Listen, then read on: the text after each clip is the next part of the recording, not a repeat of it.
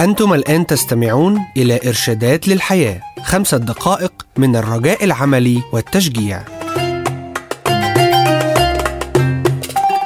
تجنب وبكل تصميم هذه المواقف الثلاثة تجاه المال.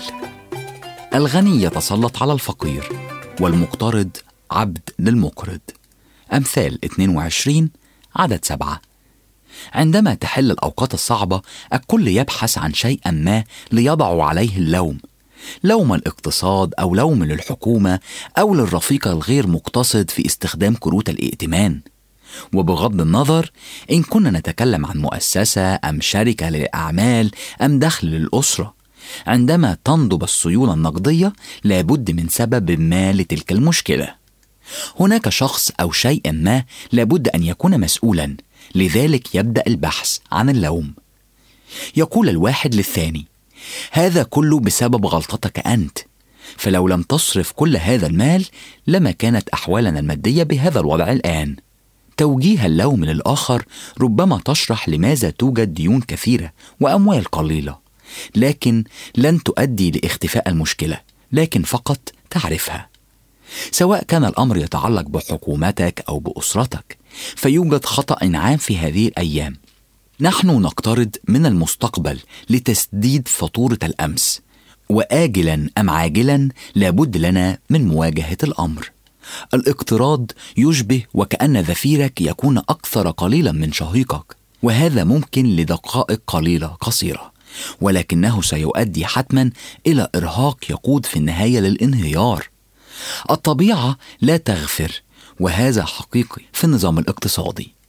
سئل محافظ لبنك مركزي في إحدى البلاد النامية كانت نسبة التضخم في بلاده تقدر بحوالي 40% كيف يمكن للأمور أن تستمر هكذا؟ ابتسم وقال الأمر سهل سنقوم بطبع فلوس أكثر. قد تطبع الحكومة فلوس أكثر وتضعف عملتها وتتجنب مواجهة واقع الدين لكن لا يمكن الهروب من الواقع الصارخ للديون لأسرتك بنفس الطريقة. أمامك اختيارين. الأول إما أن تخفض من الإنفاق ليتناسب مع دخلك أو ثانيا أن تزود الدخل. اقتراض الأموال ليس حلا. إنه مثل من يسكر حتى يغيب وعيه ويؤجل مواجهة الحقيقة. العديد من الناس وكذلك المؤسسات يأملون البقاء أطول في مشكلتهم ولكن في الحقيقة قليلون نجحوا. الكتاب المقدس يخبرنا في سفر أمثال إصحاح 22 والعدد سبعة. يقول الغني يسود الفقير والمقترض عبد للمقرض. مشاكلنا الاقتصادية هذه الأيام هي نتيجة لثلاث مواقف وأخطاء قاتلة. الخطأ المميت رقم واحد التفكير أن اقتراض الأموال هو الحل لمشكلتي. سأل مقدم برنامج في مقابلة تلفزيونية لبروفيسير في الاقتصاد تقدم لطلب إعلان إفلاسي. سأله كيف وصل به الحال للمتاعب المادية مع مقدار معرفتي رد قائلا كانت كروت الائتمان. استمريت أظن أنني سوف أقدر على سداد ما أقترض ولكنني فشلت.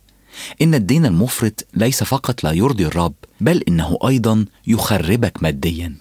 الخطأ المميت رقم اتنين التفكير في إني لازم أحصل على هذا الشيء الآن.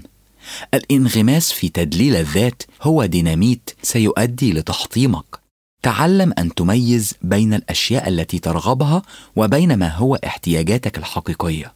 مدركا أن وعد الله يغطي فقط تسديد احتياجاتك وليس الأمنيات أو الرغبات.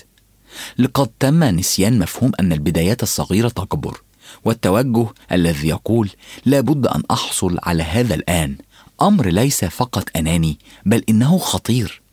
الخطأ المميت رقم ثلاثة الجهل أظهرت مقابلة عدة آلاف من الناس من هم غائصين في مشاكل مادية عميقة أظهرت أن الأغلبية منهم لا يعلمون حجم ديونهم ولا نسبة الفائدة التي يدفعونها على الدين. يقول الكتاب المقدس في رسالة روميا إصحاح 8 والعدد 13: لا تكونوا مديونين لأحد إلا بأن تحبوا بعضكم بعضا. وهذا اقتصاد جيد هذه الأيام. استمعتم إلى إرشادات للحياة. للحصول على معلومات أكثر اتصل بالمحطة التي تستمع إليها.